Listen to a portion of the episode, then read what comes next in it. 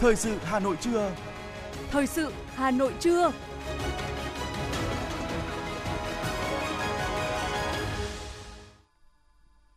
Thanh Hiền và Quang Huy xin được đồng hành cùng quý thính giả trong 30 phút của chương trình Thời sự trưa nay, thứ sáu ngày mùng 1 tháng 7 năm 2022. Chương trình có những nội dung chính sau đây. Thủ tướng Chính phủ Phạm Minh Chính chủ trì hội nghị tổng kết sau 20 năm phát triển vùng Tây Nguyên. Bí thư Thành ủy tiếp đại sứ Vương Quốc Anh. Giá dầu giảm khoảng 3% trong phiên ngày hôm qua. Hà Nội chính thức đăng ký tuyển sinh đầu cấp từ hôm nay mùng 1 tháng 7. Phần tin thế giới có những thông tin Công đoàn Việt Nam Cuba tăng cường quan hệ truyền thống. Lạm phát tại Pháp tăng lên mức cao nhất kể từ năm 1991. Sau đây là nội dung chi tiết sẽ có trong chương trình.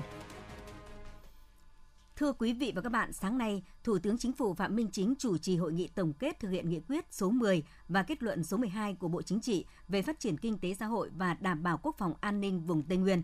Tại hội nghị, các đại biểu đã tập trung trao đổi đánh giá thực trạng, việc tổ chức triển khai và kết quả đạt được, tồn tại hạn chế và nguyên nhân sau 20 năm thực hiện nghị quyết 10 và kết luận số 12, dự báo tình hình quốc tế trong nước thời gian tới tác động đến phát triển kinh tế xã hội và đảm bảo quốc phòng an ninh của vùng Tây Nguyên – xác định vị trí, vai trò, cơ hội, tầm quan trọng và ảnh hưởng của vùng Tây Nguyên đối với phát triển kinh tế xã hội, quốc phòng, an ninh của vùng với vùng Đông Nam Bộ, Duyên Hải Nam Trung Bộ, tam giác phát triển Việt Nam, Lào, Campuchia và cả nước. Điểm mạnh, điểm yếu, cơ hội và thách thức đối với phát triển kinh tế xã hội của vùng Tây Nguyên, đề xuất quan điểm, mục tiêu, nhiệm vụ và giải pháp chủ yếu nhằm phát triển vùng Tây Nguyên đến năm 2030, tầm nhìn đến năm 2045 đề xuất ban hành nghị quyết mới của Bộ Chính trị về xây dựng và phát triển vùng Tây Nguyên đến năm 2030, tầm nhìn đến năm 2045. Hôm qua tại thủ đô London, Chủ tịch Quốc hội Vương Đình Huệ đã dự diễn đàn hợp tác giáo dục Việt Nam nhân chuyến thăm chính thức Liên hiệp Vương quốc Anh và Bắc Ireland. Phát biểu tại diễn đàn, Chủ tịch Quốc hội Vương Đình Huệ nêu rõ, giáo dục là quốc sách hàng đầu của Việt Nam và được xác định là một trong ba khâu đột phá để thực hiện chiến lược phát triển kinh tế xã hội, Chủ tịch Quốc hội nhấn mạnh, Việt Nam khuyến khích, mong muốn và sẽ tạo mọi điều kiện để sớm có các trường uy tín của Anh mở phân hiệu đại học tại Việt Nam. Đồng thời đề nghị các trường đại học vừa ký biên bản ghi nhớ hợp tác trong khuôn khổ diễn đàn xây dựng kế hoạch triển khai đảm bảo thiết thực, hiệu quả, phối hợp cùng nhau thực hiện hiệu quả của đề án chính phủ của Việt Nam về nâng cao năng lực đội ngũ giảng viên, cán bộ quản lý các cơ sở giáo dục đại học, đáp ứng yêu cầu đổi mới căn bản toàn diện giáo dục và đào tạo giai đoạn 2019-2030 Bày tỏ vui mừng khi được tham dự diễn đàn, Phó Chủ tịch Hạ viện Liên Hiệp Quốc Liên hiệp Vương quốc Anh và Bắc Ireland Steve Smith khẳng định giáo dục là một trong những ưu tiên hàng đầu của nước này trong hợp tác với Việt Nam. Anh mong muốn hỗ trợ các nỗ lực để tăng cường đào tạo ngôn ngữ tiếng Anh, phát triển chất lượng giáo viên tiếng Anh, đánh giá trình độ tiếng Anh cũng như số hóa để có một nền giáo dục bao trùm hơn. Đặc biệt, anh muốn hỗ trợ phát triển các ngành then chốt như khoa học công nghệ, đổi mới sáng tạo để giúp cho lực lượng lao động Việt Nam bước vào thời kỳ đại số. Sáng nay, đồng chí Đinh Tiến Dũng, Ủy viên Bộ Chính trị, Bí thư Thành ủy, Trường đoàn đại biểu Quốc hội thành phố Hà Nội đã tiếp đại sứ Vương quốc Anh đến chào từ biệt trước khi kết thúc nhiệm kỳ tại Việt Nam.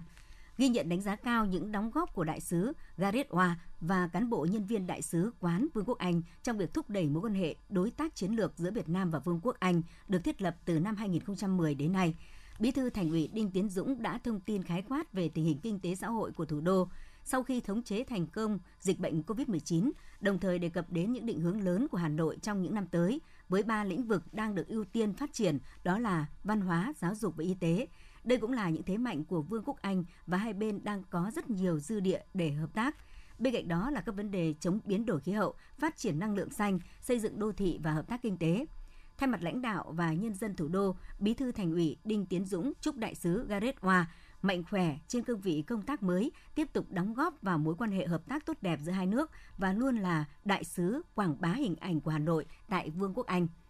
Cảm ơn tình cảm và sự giúp đỡ của thành phố Hà Nội trong suốt nhiệm kỳ công tác, tạo điều kiện để đại sứ Vương quốc Anh hoàn thành tốt nhiệm vụ được giao. Đại sứ Gareth Oa khẳng định sẽ tiếp tục nỗ lực đóng góp công sức để góp phần tăng cường mối quan hệ hợp tác giữa hai nước nói chung và với thủ đô Hà Nội nói riêng, trong bối cảnh Việt Nam và Vương quốc Anh đang hướng tới 50 năm ngày thiết lập quan hệ ngoại giao vào năm 2023 với nhiều hoạt động giao lưu văn hóa, thể thao và xúc tiến du lịch sẽ được tổ chức.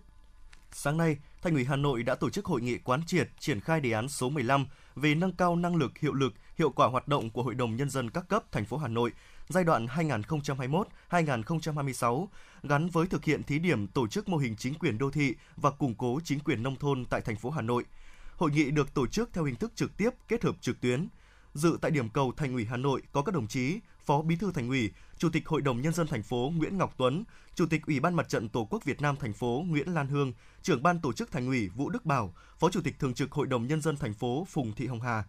Triển khai đề án, Trưởng ban tổ chức Thành ủy Vũ Đức Bảo nhấn mạnh, đề án đề ra 5 quan điểm chỉ đạo, trong đó nhấn mạnh tăng cường vai trò lãnh đạo và đổi mới nội dung, phương thức lãnh đạo của Đảng đối với hoạt động của các cơ quan dân cử, tiếp tục thực hiện phương châm hành động của Hội đồng Nhân dân các cấp nhiệm kỳ 2021-2026, đổi mới, sâu sát, khoa học, hiệu quả. Đề án đề ra hai mục tiêu và 7 nhóm chỉ tiêu cụ thể, trong đó 100% cấp ủy huyện, thị xã và xã thị trấn ban hành văn bản chỉ đạo hoạt động của Hội đồng Nhân dân quận, huyện, thị xã và xã, thị trấn, đồng thời xây dựng kế hoạch triển khai và quán triệt đề án đến 100% các tri bộ cơ sở trực thuộc và tri bộ đảng viên. Đề án đưa ra 5 nhóm nhiệm vụ, giải pháp trọng tâm nhằm nâng cao năng lực, hiệu lực, hiệu quả hoạt động của Hội đồng Nhân dân các cấp. Tại hội nghị, Phó Chủ tịch Hội đồng Nhân dân thành phố Phạm Quý Tiên đã triển khai kế hoạch của Đảng đoàn Hội đồng Nhân dân về thực hiện đề án, Kế hoạch đã cụ thể hóa đề án 15, bám sát các mục tiêu, chỉ tiêu, nhiệm vụ, giải pháp thành các chương trình, kế hoạch của Đảng đoàn Hội đồng Nhân dân, Thường trực Hội đồng Nhân dân, các ban Hội đồng Nhân dân, các tổ đại biểu Hội đồng Nhân dân với các giải pháp thiết thực phù hợp với tình hình thực tiễn của địa phương. Hội nghị đã lắng nghe nhiều ý kiến tham luận, thống nhất quan điểm, các giải pháp, kế hoạch cụ thể để triển khai đề án 15 của các địa phương đơn vị.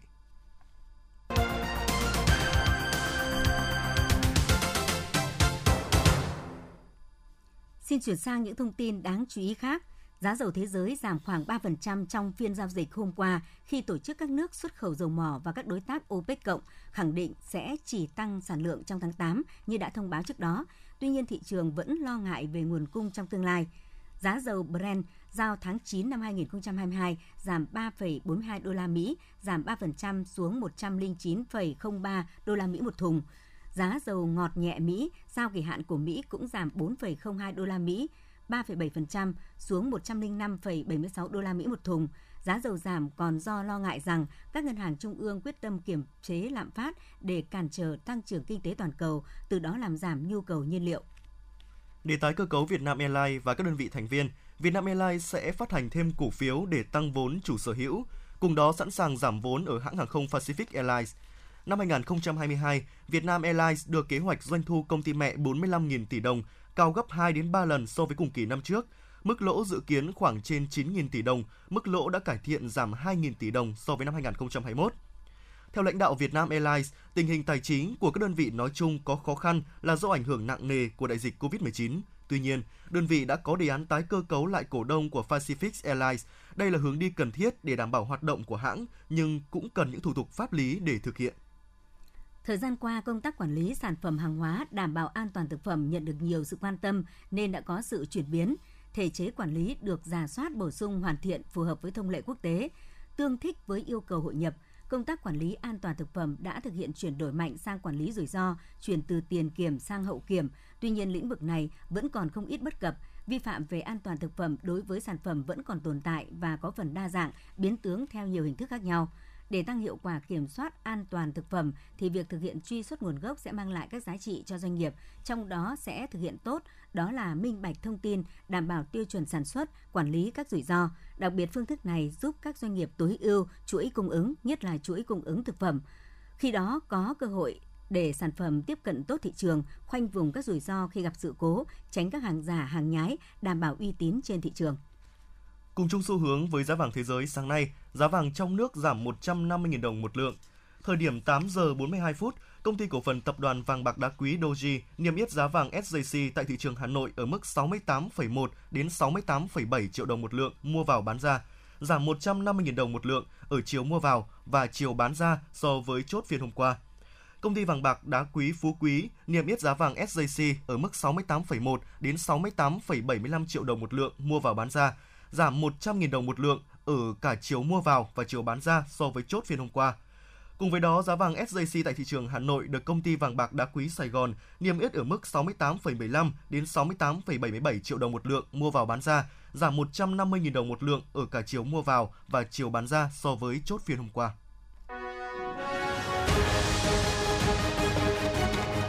Thời sự Hà Nội, nhanh, chính xác, tương tác cao. Thời sự Hà Nội, nhanh, chính xác, tương tác cao.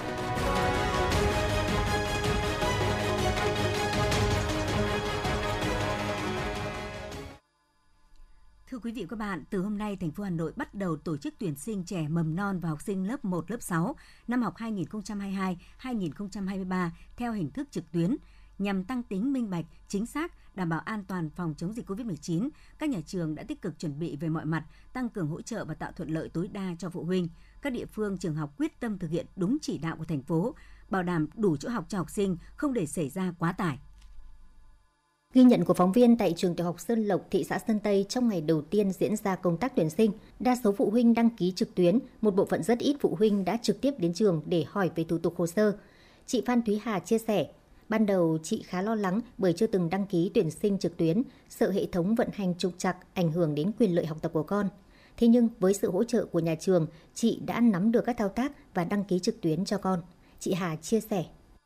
Tôi chỉ việc ở nhà mà tôi cũng có thể là đăng ký tuyển sinh cho con mà cũng không cần thiết phải ra trường thì tôi cảm thấy là cái tuyển sinh trực tuyến này rất là an toàn. Cùng với các trường học khác trên địa bàn thành phố, trường mầm non Cầu Diễn, quận Nam Từ Liêm đã tích cực chuẩn bị các điều kiện cần thiết, sẵn sàng hỗ trợ phụ huynh học sinh trong suốt thời gian tuyển sinh. Bà Trần Thanh Thiết, hiệu trưởng trường mầm non Phương Canh, quận Nam Từ Liêm cho biết, từ thực tế các năm trước, nhiều gia đình học sinh không đủ thiết bị có kết nối Internet, nên năm nay nhà trường đã bố trí phòng máy tính, phân công cán bộ giáo viên trực để hỗ trợ người dân đăng ký tuyển sinh trực tuyến. Bà Thiết chia sẻ. Nhà trường đã thực hiện tốt công tác tuyên truyền à, như là trên website rồi là trên Facebook của nhà trường cũng như là Zalo của các nhóm lớp của trường vì vậy mà à, cái phụ huynh đã nắm rất là rõ về các cái bước tuyển sinh trực tuyến. Còn tại huyện Trương Mỹ năm học 2022-2023, huyện tập trung triển khai các giải pháp tuyên truyền bổ sung thiết bị máy móc hỗ trợ quá trình tuyển sinh. Theo Phó trưởng phòng Giáo dục và Đào tạo huyện Trương Mỹ Tạ Thị Thu Hương, tinh thần chung là tất cả học sinh trong độ tuổi đều được đến trường, không để học sinh nào bị bỏ lại phía sau. Để công tác tuyển sinh diễn ra an toàn thuận lợi, Phòng Giáo dục và Đào tạo huyện đã tham mưu Ủy ban nhân dân huyện Trương Mỹ ban hành văn bản với yêu cầu cả hệ thống chính trị vào cuộc, phối hợp chặt chẽ trong công tác tuyển sinh. Bà Tạ Thị Thu Hương cho biết. Đối với ờ, tuyển sinh đầu cấp thì ờ, Phòng Giáo dục và Đào tạo cũng đã tham mưu cho Ủy ban nhân dân huyện ờ, xây dựng cái kế hoạch về cái công tác tuyển sinh các lớp đầu cấp Ờ, 5 tuổi đối với mầm non, 6 tuổi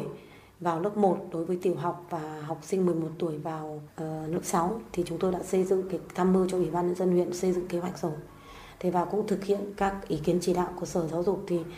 uh, chúng tôi cũng đã chỉ đạo các nhà trường là giả soát toàn bộ các cái thông tin về phân tuyến tuyển sinh, thông tin uh, của học sinh, tất cả phải giả soát hết để là đảm bảo khớp. Năm học 2022-2023, thành phố Hà Nội duy trì song song hai hình thức tuyển sinh trẻ mầm non, học sinh lớp 1 và lớp 6 là trực tuyến thông qua cổng thông tin tuyển sinh địa chỉ http 2 gạch chéo gạch chéo ts đầu cấp hà-nội.gov.vn và trực tiếp tại các nhà trường. Tùy điều kiện cụ thể, phụ huynh học sinh có thể lựa chọn hình thức đăng ký tuyển sinh phù hợp. Thời gian tuyển sinh đã áp dụng thống nhất trên toàn thành phố. Với hình thức trực tuyến, thời gian tuyển sinh học sinh lớp 1 từ 0 giờ ngày 1 tháng 7 đến 24 giờ ngày 3 tháng 7. Tuyển sinh trẻ 5 tuổi từ 0 giờ ngày 4 tháng 7 đến 24 giờ ngày 6 tháng 7. Tuyển sinh học sinh lớp 6 từ 0 giờ ngày 7 tháng 7 đến 24 giờ ngày 9 tháng 7 thời gian tuyển sinh trực tiếp từ ngày 13 tháng 7 đến ngày 18 tháng 7. Sở Giáo dục và Đào tạo Hà Nội yêu cầu trong thời gian tuyển sinh trực tuyến, nếu phụ huynh học sinh đến trường và có đủ hồ sơ, thì nhà trường tạo điều kiện nhận để phụ huynh không phải đi lại nhiều lần, hướng dẫn cụ thể các thủ tục cần thiết. Thưa quý vị và các bạn, tối qua, Hội thi Olympic tiếng Anh học sinh sinh viên toàn quốc lần thứ tư đã diễn ra tại thủ đô Hà Nội.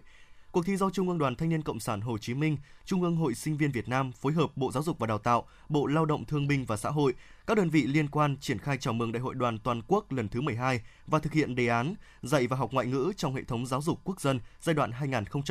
2017-2025. Cuộc thi năm nay lập kỷ lục khi thu hút sự tham gia của hơn 609.000 thí sinh trên cả nước. Các thí sinh đã hoàn thành hơn 1 triệu lượt thi và trả lời hơn 26 triệu câu hỏi tiếng Anh, sau hai vòng thi trực tuyến, ban tổ chức đã lựa chọn 10 thí sinh xuất sắc nhất ở mỗi bảng đấu để triển khai vòng chung kết toàn quốc trực tiếp vào tối qua. Sau 3 giờ tranh tài căng thẳng nhưng không kém phần sôi nổi, thí sinh Phạm Thanh Bình An, trường Trung học phổ thông Phan Bội Châu, tỉnh Khánh Hòa đã về nhất bảng học sinh, giành phần thưởng 10 triệu đồng tiền mặt và một suất học bổng tiếng Anh trị giá 25 triệu đồng. Giải nhất bảng sinh viên với phần thưởng tương tự đã thuộc về thí sinh Võ Hoàng Thiện, trường Đại học Nguyễn Huệ, Ban Thanh niên Quân đội. Từ ngày hôm nay, người lao động làm việc theo hợp đồng lao động sẽ được tăng lương từ 180.000 đồng đến 260.000 đồng một tháng, tăng bình quân 6% so với mức lương tối thiểu hiện hành. Cụ thể, vùng 1 tăng 260.000 đồng từ 4,42 triệu đồng một tháng lên 4,68 triệu đồng một tháng. Vùng 2 tăng 240.000 đồng từ 3,92 triệu đồng một tháng lên 4,16 triệu đồng một tháng. Vùng 3 tăng 210.000 đồng từ 3,43 triệu đồng một tháng lên 3,64 triệu đồng một tháng. Vùng 4 tăng 180.000 đồng từ 3,07 triệu đồng một tháng lên 3,25 triệu đồng một tháng. Việc áp dụng địa bàn vùng được xác định theo nơi hoạt động của người sử dụng lao động. Theo Cục Thống kê Hà Nội, trong quý 2 năm nay, cùng với xu hướng phục hồi kinh tế sau đại dịch, thành phố đẩy mạnh các giải pháp hỗ trợ phát triển thị trường lao động, giải quyết việc làm cho người lao động trên địa bàn trong điều kiện bình thường mới. Số lao động tìm được việc làm trong quý 2 tăng 37,8% so với quý 1. Trong tháng 6, thành phố tiếp tục đẩy mạnh các giải pháp hỗ trợ phát triển thị trường lao động, giải quyết việc làm cho 21,9 nghìn lao động trên địa bàn, Tính chung 6 tháng đầu năm nay, thành phố đã giải quyết việc làm cho hơn 118,9 nghìn lao động, đạt 74,3% kế hoạch giao trong năm, tăng 21,4% so với cùng kỳ năm 2021 hướng tới kỷ niệm 75 năm Ngày Thương binh Liệt sĩ 27 tháng 7 nhằm phát huy truyền thống tốt đẹp của dân tộc uống nước nhớ nguồn và tri ân những đóng góp của các thương bệnh binh, thân nhân gia đình liệt sĩ, người có công với cách mạng. Sáng nay, quận Tây Hồ tổ chức khám chăm sóc sức khỏe, tặng quà cho các đối tượng chính sách trên địa bàn. Trung tâm Y tế quận Tây Hồ kết hợp cùng Viện Tim Hà Nội tổ chức khám sức khỏe cho các bà mẹ Việt Nam anh hùng, anh hùng lực lượng vũ trang, thân nhân gia đình liệt sĩ, các thương bệnh binh, lão thành cách mạng, cán bộ tiền khởi nghĩa tại 8 phường trên địa bàn quận với tổng số hơn 1.000 người. Tại buổi khám, các y bác sĩ đã tổng quát khám chuyên khoa mắt, tai, mũi họng, răng, hàm mặt, điện tim nhằm phát hiện bệnh kịp thời những trường hợp nặng để khám và điều trị chuyên sâu. Bên cạnh đó, các y bác sĩ cũng tư vấn, hướng dẫn các đối tượng chính sách cách phòng tránh bệnh tật, chế độ dinh dưỡng và tập luyện phù hợp với tình trạng sức khỏe và lứa tuổi của mình. 1.076 xuất quà, mỗi suất trị giá 500.000 đồng đã được trao tận tay các đối tượng chính sách. Thưa quý vị và các bạn, kỳ nghỉ hè kéo dài 3 tháng là thời điểm để các trường học và các cơ sở giáo dục bắt tay vào việc sửa sang và đầu tư cơ sở vật chất cho năm học mới. Đây cũng là một việc làm thường xuyên và cần thiết để các trường học nâng cao chất lượng đào tạo cũng như tạo điều kiện tốt nhất cho một môi trường giáo dục hoàn thiện, ghi nhận tại huyện Mê Linh. Hiện nay trên địa bàn huyện Mê Linh có 24 trường mầm non công lập và ngoài công lập, 29 trường tiểu học, 20 trường trung học cơ sở, một trường liên cấp tiểu học trung học cơ sở tư thục, 6 trường trung học phổ thông và một trung tâm giáo dục nghề nghiệp, giáo dục thường xuyên. Mạng lưới trường lớp trên địa bàn huyện đã phủ khắp 18 xã thị trấn. Trường Trung học cơ sở Tam Đồng huyện Mê Linh là một trong những trường được đầu tư xây dựng kiên cố, khang trang hiện đại và trang bị cơ sở vật chất, trang thiết bị phục vụ cho công tác dạy và học đồng bộ nhất trong hệ thống các trường trung học cơ sở của ngành giáo dục huyện Mê Linh từ nguồn kinh phí xây dựng nông thôn mới. Trường được đầu tư xây dựng mới trên khuôn viên rộng 11 ha với hai dãy nhà 4 tầng, một dãy nhà 3 tầng, nhà thể chất với 16 phòng học, 7 phòng bộ môn, phòng thí nghiệm, thư viện, nhà điều hành đều đảm bảo đạt chuẩn của Bộ Giáo dục và Đào tạo, đã tạo điều kiện thuận lợi cho công tác dạy và học của giáo viên và học sinh. Cô Trần Thị Thu Hằng, hiệu trưởng trường Trung học cơ sở Tam Đồng, huyện Mê Linh cho biết. Ban giám hiệu của tôi cũng đã có những cái biện pháp tích cực à, đó là trong công tác quản lý thì hiện nay là được đầu tư về cái cơ sở vật chất à, tương đối à, nhiều về trong các cái phòng và hiện tại thì trường tôi có 20 lớp học và hai ừ, tức là 20 lớp học văn hóa và 4 cái phòng học À, bộ môn thì hiện tại đã được đầu tư rất đầy đủ.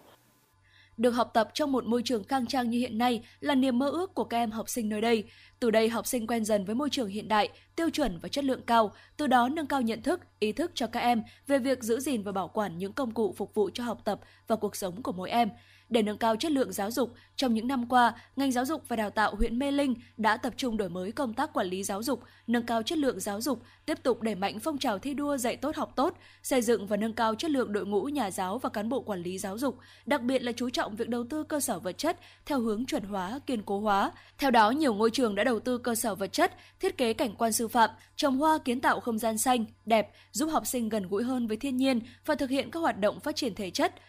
Cụ thể, trong năm 2021, huyện Mê Linh đã đầu tư xây dựng hoàn thành cơ sở vật chất cho 5 trường đạt chuẩn quốc gia, góp phần vào việc xây dựng nông thôn mới, gồm các trường Trung học phổ thông Tiến Thịnh, Trung học phổ thông Mê Linh, Trung học cơ sở tự lập, Trung học cơ sở Tiền Phong, Trung học cơ sở Mê Linh, tiến hành sửa chữa cơ sở vật chất của 11 trường với tổng số tiền là trên 502 tỷ đồng. Bên cạnh việc xây dựng cơ sở vật chất, Phòng Giáo dục và Đào tạo huyện còn sử dụng kinh phí sự nghiệp giáo dục để mua sắm bổ sung trang thiết bị phục vụ công tác giảng dạy như bàn ghế học sinh, máy vi tính, TV với tổng kinh phí gần 10 tỷ đồng. Đến nay, 100% trường trung học cơ sở có phòng thực hành thí nghiệm, đảm bảo thực hành trên 96% các tiết theo chương trình. Ngoài ra, các trường quan tâm đầu tư mở rộng phòng đọc và trang thiết bị thư viện nên việc tổ chức trưng bày phục vụ bạn đọc đạt kết quả tốt. Theo Phòng Giáo dục và Đào tạo huyện, đến nay toàn huyện đã có 62 trên 72 trường mầm non tiểu học, trung học cơ sở được công nhận đạt chuẩn quốc gia, trong đó mầm non là 19 trên 23 trường, tiểu học là 26 trên 29 trường, trung học cơ sở là 17 trên 20 trường, 4 trên 6 trường trung học phổ thông đạt chuẩn quốc gia. Ông Nguyễn Quốc Việt, Phó phòng Giáo dục Đào tạo huyện Mê Linh cho biết. Đối với cấp tiểu học thì ngay từ đầu thì chúng tôi cũng đã xây dựng kế hoạch và tổ chức được một cái ờ, hội thi uh, Olympic cho học sinh uh, tiểu học để uh, tạo cho các em cái sân chơi và từ đó gây cái hứng thú học tập cho các em. Còn với cấp trung học cơ sở thì chúng tôi cũng chỉ đạo các đơn vị nhà trường xây dựng cái kế hoạch dạy và học. Trong đó thì chúng tôi chú trọng đến cái công tác nâng cao cái chất lượng đại trà cũng như chất lượng mũi nhọn và chất lượng đại trà ở đây thì thể hiện bằng là cái chất lượng thi vào lớp 10 được đánh giá chất lượng thi vào lớp 10 trung học phổ thông thì chúng tôi ngay từ đầu thì cũng đã à, tổ chức các cái chuyên đề ở cấp huyện và đồng thời thì à, chỉ đạo các đơn vị nhà trường xây dựng cái kế hoạch à, bồi dưỡng cho các em học sinh Nhờ được đầu tư nâng cấp cơ sở vật chất trường lớp đầy đủ đồng bộ, nhiều ngôi trường ở Mê Linh đã tạo điều kiện thuận lợi để các trường nâng cao chất lượng dạy và học. Với những kết quả đã đạt được trong công tác dạy và học, đã từng bước đưa ngành giáo dục của huyện Mê Linh bắt nhịp với nền giáo dục thủ đô.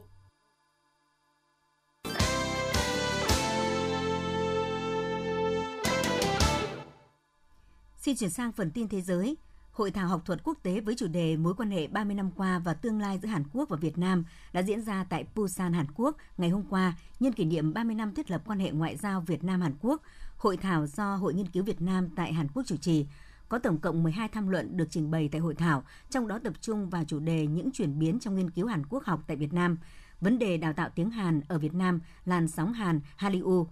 Chủ tịch Hồ Chí Minh với các nhà cách mạng Hàn Quốc ở Pháp vào đầu thế kỷ 20. Hội thảo lần này do nhóm dự án ngoại ngữ đặc biệt của Trường Đại học Ngoại ngữ Busan đồng chủ trì và dự kiến sẽ có một hội thảo khác được tổ chức vào nửa cuối năm nay thu hút sự tham gia của các học giả hai nước.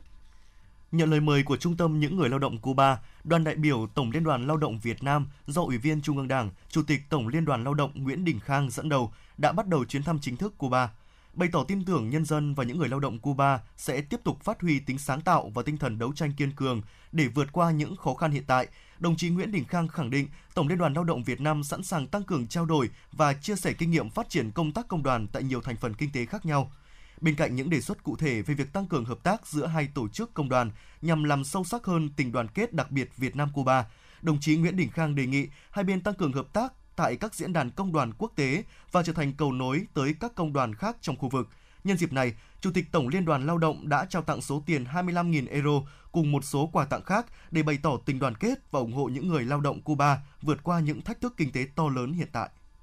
Lạm phát của Pháp trong tháng 6 này đã tăng lên mức cao nhất kể từ năm 1991 trong bối cảnh giá lương thực và năng lượng tăng vọt kể từ khi xảy ra cuộc xung đột tại Ukraine. Theo dữ liệu sơ bộ của cơ quan thống kê INSEE công bố ngày hôm qua, giá tiêu dùng trong tháng 6 tại Pháp tăng 5,8% so với cùng kỳ năm ngoái, trong đó giá năng lượng tăng 33,1% và giá lương thực tăng 5,7%. Nếu tính theo chỉ số giá tiêu dùng hài hòa, thước đo của Ngân hàng Trung ương châu Âu để đánh giá lạm phát của khu vực sử dụng đồng tiền chung châu Âu, giá tiêu dùng tại Pháp đã tăng 6,5%.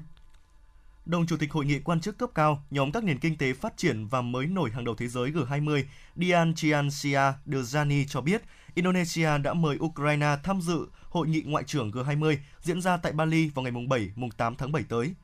Theo ông Dian, hội nghị sẽ có sự tham dự của Ngoại trưởng tất cả các nước thành viên G20, trong đó hầu hết dự kiến sẽ họp trực tiếp tại Bali. Tại hội nghị lần này, các ngoại trưởng G20 sẽ thảo luận nhiều vấn đề đang là thách thức toàn cầu, trong đó có chủ nghĩa đa phương, năng lượng và lương thực.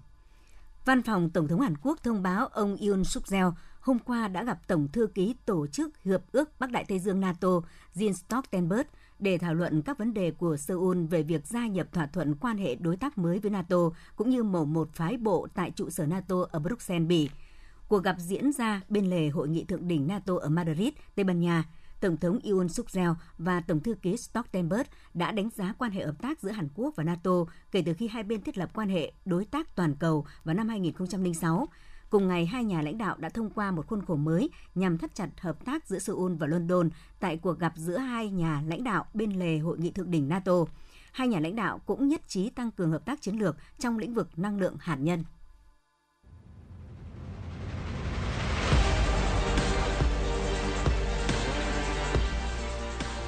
Bản tin thể thao.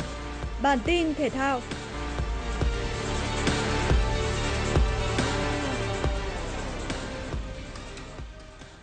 Tại bảng EAFC Cup 2022 được đánh giá cao hơn Hong Giang United, nhưng chủ nhà Viettel đã có khởi đầu khá vất vả. Đội khách bất ngờ có bàn thắng vượt lên dẫn trước ở phút 15 nhờ công của Pedro Portoluzo trên chấm 11 m. Tuy vậy, chỉ trong vòng 3 phút từ 39 đến 41, Viettel liên tiếp được hưởng quả đá 11 m với cùng kịch bản, cầu thủ hông Gang để bóng chạm tay trong vòng cấm. Và cả hai lần, Pedro Paulo đều dứt điểm thành công đưa Viettel vượt lên dẫn 2-1. Trước khi hiệp một khép lại, trọng tài đã bắt lỗi dùng tay chơi bóng trong vòng cấm của Đức Chiến và Pedro Potoluzo dứt điểm thành công trên chấm 11m, ghi bàn cân bằng tỷ số 2 đều. Sang hiệp 2, Viettel đã có bàn thắng vượt lên dẫn 3-2 nhờ công của Hồng Minh. Bị thua bàn thứ ba, tinh thần của Hong Gang United đi xuống rõ rệt. Tận dụng thời cơ này, Viettel ghi thêm hai bàn thắng nữa để khép lại trận đấu với tỷ số 5-2. Cả hai bàn thắng này đều được ghi do công của Giovanni. Với kết quả này, Viettel giành ngôi đầu bảng Y với 3 chiến thắng tuyệt đối và đoạt vé vào vòng bán kết. Tại đây, thầy trò huấn luyện PG1 sẽ gặp Kuala Lumpur City vào ngày 10 tháng 8. Bước ngoặt của trận đấu giữa Thái Sơn Nam và Đắk Lắk ở vòng 8 giải Futsal vô địch quốc gia 2022 chỉ đến khi huấn luyện viên Phạm Minh Giang có những điều chỉnh trong 3 tổ đấu ở hiệp 2. Phạm Đức Hòa mở điểm cho Thái Sơn Nam ở phút 27. Đến cuối trận, đối thủ phạm sai lầm khi sử dụng chiến thuật power play. Các học trò của huấn luyện viên Phạm Minh Giang đã ghi liền 3 bàn thắng. Lần lượt Nguyễn Thịnh Phát, Hồ Văn Ý và Nguyễn Mạnh Dũng đã điền tên mình lên bảng tỷ số, giúp đội nhà giành chiến thắng chung cuộc 4-0. Ở trận đấu sớm, Sài Gòn FC cùng Savinex Khánh Hòa được đánh giá trình độ tương đương. Tuy nhiên, 40 phút bóng lăn là thế trận một chiều dành cho Sài Gòn FC. Mỗi hiệp đấu, thầy cho huấn viên Nguyễn Hữu Hoàng Phúc ghi hai bàn để giành chiến thắng chung cuộc 4-0. Những người lập công lần lượt là Trần Duy, Trương Minh Tú và Trần Tuyên. Tay vật trẻ người Anh Liam Brady góp mặt tại giải quần vợt Wimbledon với suất đặc cách. Thế nhưng đã tạo nên bất ngờ lớn ngay tại vòng 2 khi đối đầu với hạt giống số 12 Diego Schwartzman. Brady có được khởi đầu tốt hơn với chiến thắng 6-2 trong set 1, dù sau đó đã phải nhận tới 2 thất bại trong set 2 và set 3 với các tỷ số 4-6 và 0-6. Thế nhưng Lion Brady vẫn cho thấy sự quyết tâm của mình ở các set 4 và 5 khi giành chiến thắng với các tỷ số 7-6 và 6-1, để qua đó tạo nên một trận thắng bất ngờ trước Diego Schwartzman với tỷ số chung cuộc 3-2. Với kết quả này, Lion Brady giành quyền đi tiếp vào vòng 3, gặp đối thủ là Alex Demina. Trước đó hạt giống số 4 tại giải là Stefano Tsitsipas cũng đã có được chiến thắng khá dễ dàng trước đối thủ người Australia Jordan Thompson sau 3 set với các tỷ số 6-2, 6-3 và 7-5. Ở vòng 3, đối thủ của Tsitsipas sẽ tiếp tục là một tay vợt người Australia khác, Nick Kyrgios. Tin bão trên Biển Đông cơn bão số 1 Hồi 7 giờ ngày 1 tháng 7, vị trí tâm bão ở vào khoảng 18,2 độ Vĩ Bắc, 114,1 độ Kinh Đông, cách đảo Hải Nam Trung Quốc khoảng 400 km về phía Đông Đông Nam. Sức gió mạnh nhất vùng tâm bão mạnh cấp 10, từ 89 đến 102 km một giờ, giật cấp 13, bán kính gió mạnh cấp 6, giật cấp 8 khoảng 150 km, tính từ tâm bão. Dự báo trong 24 giờ tới, bão di chuyển chủ yếu theo hướng Tây Bắc, mỗi giờ đi được khoảng 15 km và có khả năng mạnh thêm. Đến 7 giờ ngày 2 tháng 7, vị trí tâm bão ở khoảng 20,5 độ Vĩ Bắc, 111,1 độ Kinh Đông, trên vùng biển phía đông bắc đảo Hải Nam Trung Quốc, cách Quảng Ninh khoảng 370 km về phía đông đông nam. Sức gió mạnh nhất vùng gần tâm bão mạnh cấp 11, từ 103 đến 117 km một giờ, giật cấp 14. Vùng nguy hiểm do bão trên Biển Đông trong 24 giờ tới, gió mạnh từ cấp 6 trở lên, giật từ cấp 8 trở lên, phía Bắc vĩ tuyến 16 độ Vĩ Bắc, từ kinh tuyến 108,5 đến 116 1,0 độ Kinh Đông. Toàn bộ tàu thuyền hoạt động trong vùng nguy hiểm đều có nguy cơ cao, chịu tác động của gió giật mạnh và sóng lớn, cấp độ rủi ro thiên tai cấp 3. Trong 24 đến 48 giờ tiếp theo, bão di chuyển chủ yếu theo hướng Tây Bắc, mỗi giờ đi được từ 10 đến 15 km. Đến 7 giờ ngày 7 tháng 3, vị trí tâm bão ở khoảng 22,4 độ Vĩ Bắc, 109,1 độ Kinh Đông, trên đất liền phía đông nam tỉnh Quảng Tây Trung Quốc, cách Quảng Ninh khoảng 150 km về phía đông đông bắc. Sức gió mạnh nhất vùng gần tâm bão, mạnh cấp 8, từ 62 đến 74 km một giờ, giật cấp 10. Dự báo thời tiết khu vực Hà Nội chiều và tối ngày 1 tháng 7 năm 2022. Trung tâm thành phố Hà Nội chiều nắng gián đoạn, chiều tối và đêm có lúc có mưa rào và rông, nhiệt độ từ 28 đến 33 độ C. Quý vị và các bạn vừa nghe chương trình thời sự của Đài Phát thanh và Truyền hình Hà Nội, chỉ đạo nội dung Nguyễn Kim Khiêm, chỉ đạo sản xuất Nguyễn Tiến Dũng, tổ chức sản xuất Xuân Luyến. Chương trình do biên tập viên Minh Thơm, các phát thanh viên Quang Huy Thanh Hiền và kỹ thuật viên Kim Thoa thực hiện. Hẹn gặp lại quý vị và các bạn trong chương trình thời sự lúc 19 giờ chiều nay. Thân ái chào tạm biệt.